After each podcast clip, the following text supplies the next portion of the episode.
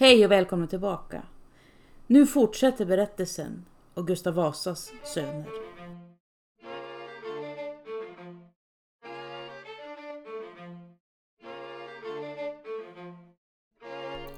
Gustav Vasas tredje son, Magnus, hertigen av Östergötland, Erik och Johans yngre bror, sände tidigt ut signaler som oroar omgivningen. För Gösta uppfattar redan under Magnus barndom att någonting inte står rätt till. Man förmanar honom i brev att vara noga med att tvätta sitt huvud. Magnus deltar inte i sina bröders maktkäbbel utan när Johan blir ursinnig över att Erik stryper hans inflytande österut verkar Magnus mest ointresserad. Sjukdomen, som legat och lurat under en lång tid, bryter ut när Magnus är 21 år. Sinnesstämningen varierar från dag till dag. I ena stunden beter sig Magnus redigt och korrekt för att i nästa förlora sig i vaneföreställningar. Han tillbringar största delen av sin tid på Vadstena slott, instängd i sitt inre kaos, brutal och misstänksam.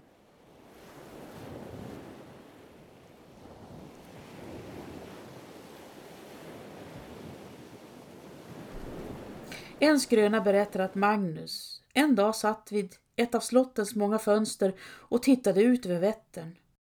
Långt där ute, på en våg, satt en underskön kvinna, upptäckte han. Hon kallade på honom och Magnus kastade sig ut genom fönstret för att möta henne. Havsfrun lockade och drog och Magnus nästan drunknade i vallgraven. Vad besviken han måste ha blivit när han omringades av livvakter istället för havsfrun. Utbrister Sancho Panza. Såklart, säger Don Quixote.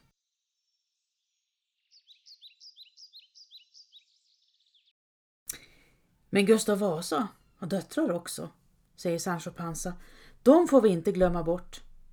Nej, de ska vi inte glömma bort, svarade Don Quixote. Fem färgstarka flickor. Haha, så du tvistar till det. Katarina äldst.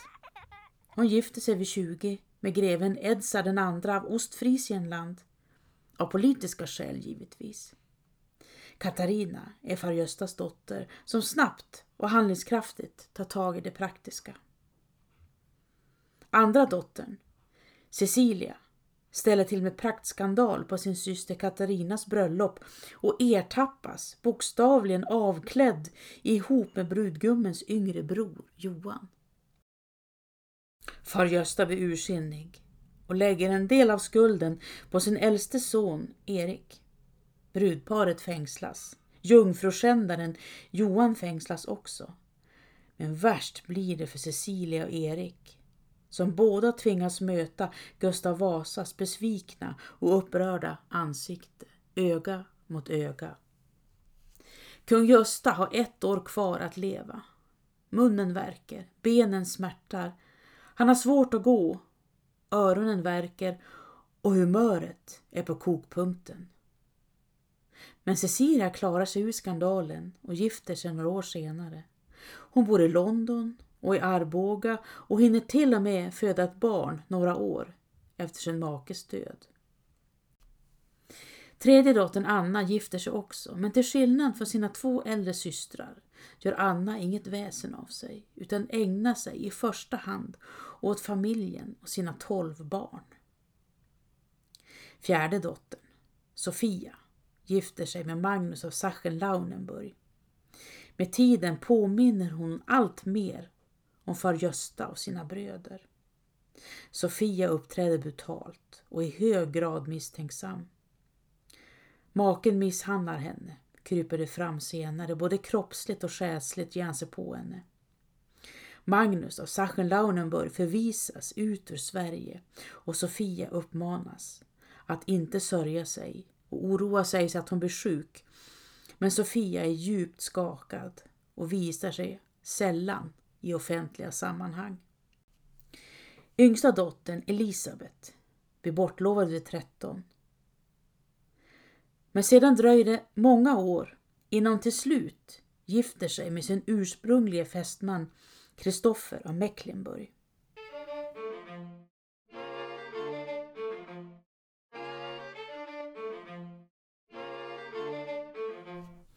Johan III efterträds av sin son Sigismund. Sigismund, som är 26 år, är redan kung i Polen-Litauen efter sin morbror. Han har inte bott i Sverige på många år och det uppstår genast problem. Polen vill inte släppa honom ifrån sig och det dröjer flera månader innan Sigismund anländer till Sverige. Han meddelar att han kommer att bo i Polen men besöka Sverige vartannat eller vart tredje år. Hertig Karl, Gustav Vasas yngste son, som närmar sig 50, utses till Sigismunds ståthållare och ställföreträdande regent under hans bortavaro. Karl, som växelvis vuxit upp vid sin bror Eriks hov och sin styvmor Katarina Stenbock, har alltid agerat efter eget huvud. Visst har han slutfört sina uppdrag, men sällan efter instruktionerna. Och som Sigismunds ställföreträdande regent är hans handlingsfrihet begränsad. Hertig Karl får till exempel inte sammankalla rikets ständer på egen hand. Men det dröjer inte länge förrän han går över gränserna. Sverige har redan antagit den lutherska läran som rättesnöre. Och protesterna mot Sigismund växer, mot en union med Polen och mot den katolska läran. Hertig Karl varnar för att Sigismund ska göra Sverige till ett katolskt land igen och han sammankallar rikets ständer trots förbud. Sabotage! ropar Sancho Panza. Ja, åtminstone ett fult rävspel, svarar Don Quixote.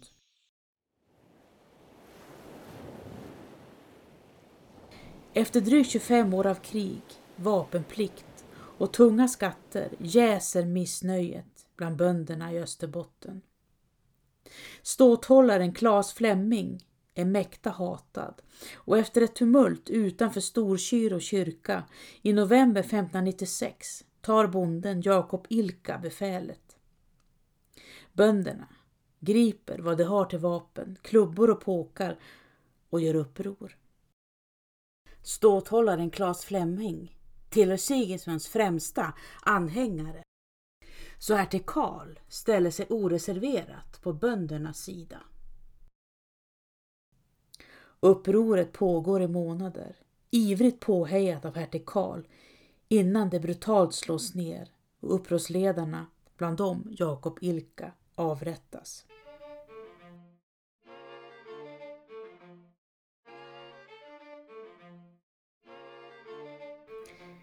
Nu säger Sigismund upp Karl som riksföreståndare.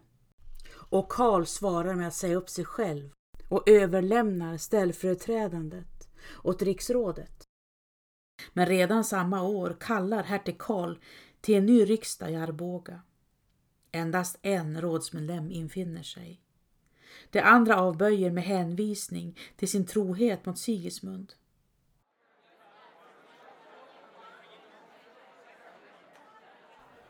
Karl bedriver en intensiv lobbyverksamhet och får nytt förtroende som riksföreståndare. Finland står orubbligt fast på Sigismunds sida. Men hertig Karl går till anfall. Blodet flyter och galgarna fylls. Sigismund hoppas i det längsta på förhandlingar och en fredlig uppgörelse av konflikterna. Men regeringstvisten avgörs ändå till sist av blodiga sammandrabbningar. Hertig Karl segrar och Sigismund lämnar Sverige för gott.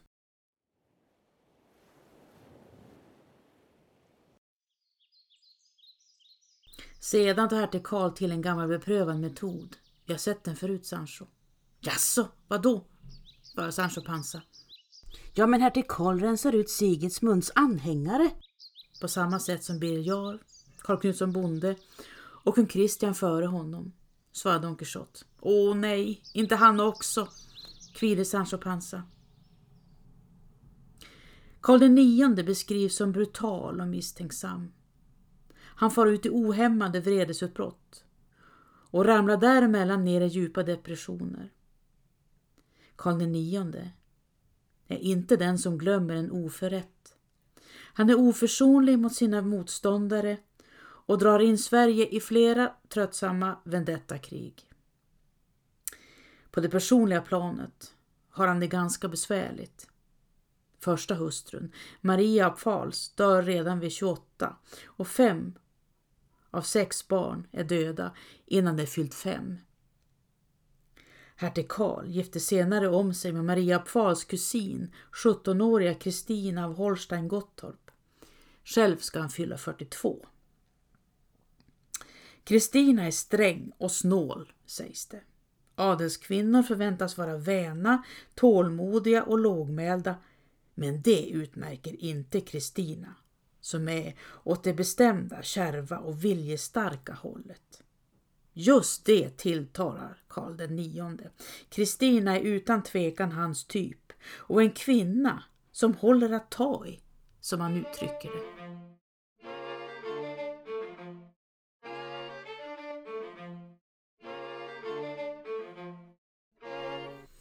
Ett öga för ett öga, en tand för en tand. 1608 lägger Karl den nionde Mose lag till den befintliga landslagen som ett appendix. Nu styr Gamla testamentet över svensk rättsskipning och en lång rad förseelser beläggs med dödsstraff. All sexuell aktivitet förvisas till ett äktenskap och det som sker utanför är brottsligt i tre steg. Umgänge mellan två ogifta, lönska läge, ger böter.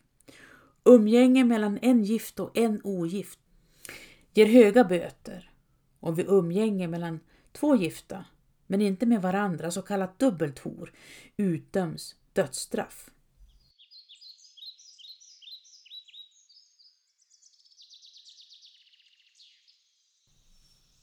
Gifte bonden Nils i Småland och umgänge med gårdens unga piga Botilla. Nils har redan dömts för hor två gånger tidigare och benådats, så nu döms han till döden och avrättas. Bonden Per och soldathustrun Kerstin i Dalarna bor grannar och är gifta på varsitt håll. När de ertappas tillsammans döms båda till döden för dubbelt hor. Efter halshuggningen bränns hon på bål medan hans kropp läggs på stegen. Erik, Johan, Magnus och Karl har minst 16 frillebarn tillsammans, eller oäktingar som man säger nere på stan. Om man tar med de äkta barnen också blir siffran 29. Om vi sedan drar bort alla barn under 20 år som dött sjunker talet till 16 igen.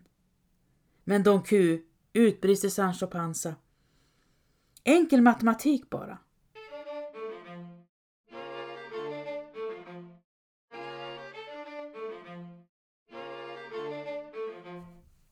Johan den tredje och Gunilla Bjelkes son Johan, hertigen av Östergötland, är tre år när hans far dör och nio när mor Gunilla avlider. Johan bor i långa perioder hos farbror Karl och sina kusiner på Nyköpingshus. Kusinerna växer nästan upp som syskon och går även i skola tillsammans. 1612 vigs Johan med en av sina kusiner. Han är 22 år och kusinen Maria Elisabet är 16. Kusingifte är visserligen olagligt, men prästerskapet tiger till en början. Johan och Maria Elisabet har framförallt två saker gemensamt. De är sjuka och olyckliga. Johan lider av svåra melankolier och Maria Elisabet får märkliga anfall som periodvis berövar henne talförmågan.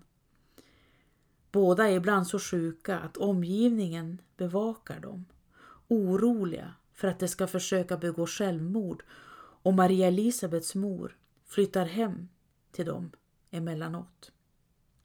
Paret spenderar sin tid mellan Broborg och Vadstena slott i en meningslös tillvaro av tristess och ledsenhet, skriver Anders Axvall.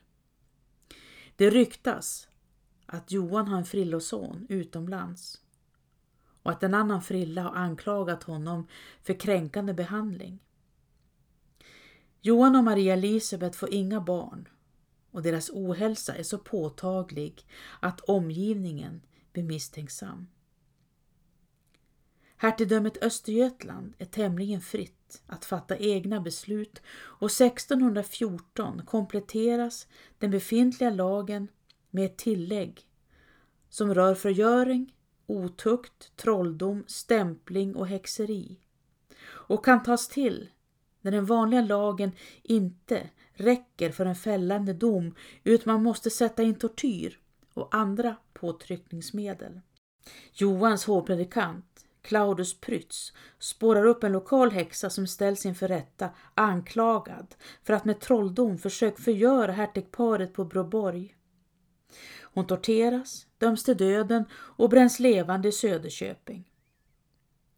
Det finns inga konkreta bevis, men Johan och Maria Elisabeths sjukdomsperioder är så märkliga att människor i deras omgivning starkt misstänker att något djävulskap är i görningen. Mästerman är sysselsatt med att sänka trollkonor i vattnet och pina dem till sambekännelse. Antecknar prästen året efter. Kort därefter avrättas tvenne slemma och illa beryktade trollkonor som deras förstelige nåder hertig Johan och hans älskeliga gemål förstinna Maria Elisabet efter Guds tillstädelse förgjort genom att brännas vid Skogsby vad. Djävulen visar samtidigt sin makt genom att uppväcka ett gräsligt mörker med regn och åska som syns nästan över hela Östergötland, för vilken många människor storligen förskräcktes.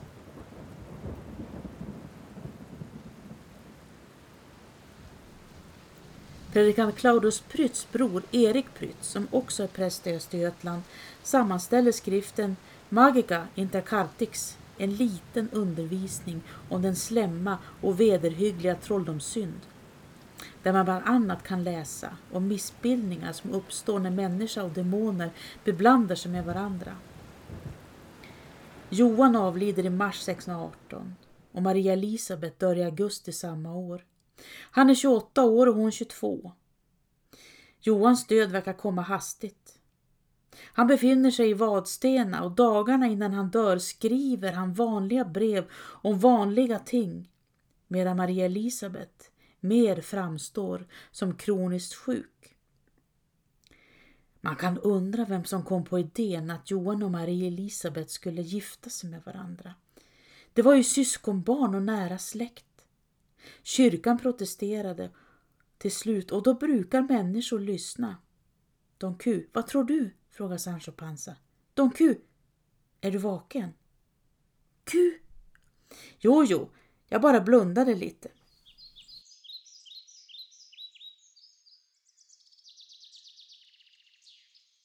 Don Quixote och Sancho Panza sitter i gräset utanför Vreta kloster. Vi kanske skulle ha besökt Broborg i alla fall. Vi kan alltid vända om, säger Sancho Panza. Nej, Sancho, Broborg är bara en ruin nu, svarar Don Quixote. Nu sitter vi här till glassluckan öppnar. Om en halvtimme, ja.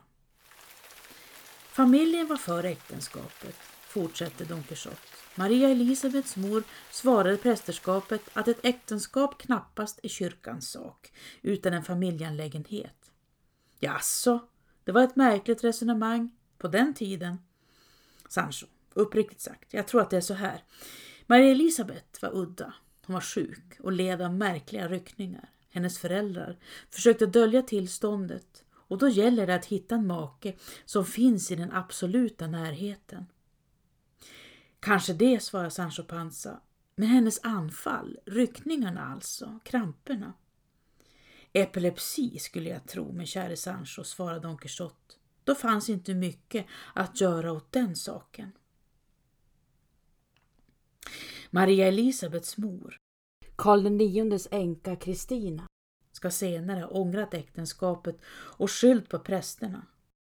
Hon klagade över att prästerna inte satte stopp för planerna. Det påstås också att Maria Elisabet bråkat på sin mor. I ett brev till sin mor gör Maria Elisabet avbön. Hon skriver att jag hava sagt och beskyllt kungliga moder för att hava tvingat mig till det giftermålet. Det kan jag icke ihågkomma eller veta att jag någon tid hava sagt. Om så skett är orden sprungna ur min svaghet.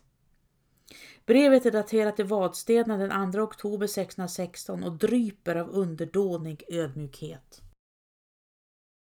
De hade ju vuxit upp tillsammans. Åh, Maria Elisabet, jag förstår det så väl, säger Sancho Panza. Jaså, svarar Don Quixote. Gör du inte lustig nu, Don Q. Ska vi tända ett ljus för dem? Don Quixote reser sig. Nej, vid närmare eftertanke. Visst var det sjuka, men det såg ju också till att andra människor plågades, helt i onödan. Fast det begrep det inte. Eller så visste det precis. Men Kristina, enkedrottning, hönsmamma, monstermamma. Kanske både och. Varför inte lägga näsan i blötmamma? När Karl IX dör 1611 är Kristina 36 år och barnen Gustav Adolf, Maria Elisabet och Carl Philip 17, 15 och 11 år. Unge kungen Gustav Adolf förälskar sig i fröken Brahe, Ebba så skön, och skickar en bukett för get mig ej till henne med meddelandet att han ej till henne fått säga godnatt. Så långt går det an. Men när Gustav Adolf är gifta sig med henne kliver mor Kristina in med händerna i sidorna. Nej, säger hon. Det går inte för sig. En kung gifter sig kungligt. Jag ber er, ha tålamod för mammas skull och min, vädjar Gustav Adolf till Ebba Brahe i brev. Men nu tar en tid av trakasserier vid. Enkedrottning Kristina går hårt åt fröken Brahe och försöker övertyga henne om att Gustav Adolfs ord inte är att lita till. Gustav Adolf skriver till Ebba Brahe Lyssna inte på dem som försöker vända dig emot mig utan stå fast precis som du lovat. I två år håller Ebba Brahe ut, sedan förklarar hon sig nöjd med sin lott och drar sig tillbaka. Maria Elisabet förlovades med Johan vid 14. Det kan även ha legat en politisk tanke bakom äktenskapet trots att Johan redan avsagt sig alla tronanspråk efter sin far Johan III. Maria Elisabet hade flera intellektuella intressen och en av hennes lärare, Johan Skytte, brukade skaffa böcker åt henne under sina utlandsresor. De brevväxlade också på latin från Maria Elisabets elfte år. Johan lät bygga Motala hus. Han drog upp riktlinjerna för stadsdelen Saltängen i Norrköping och lade grunden till Holmens bruk.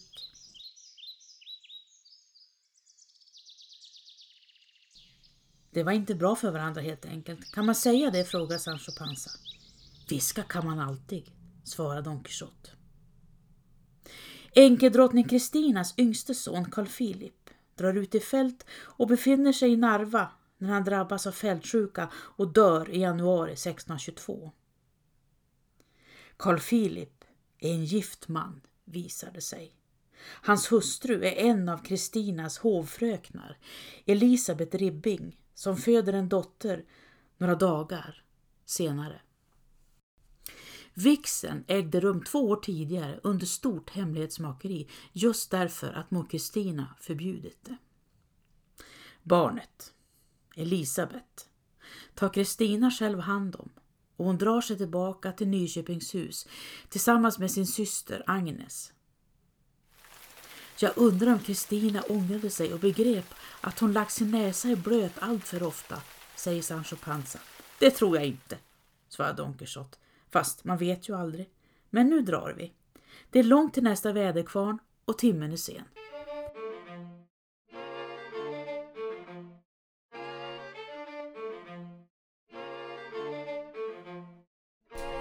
Det var allt för idag. Tack för att du lyssnat.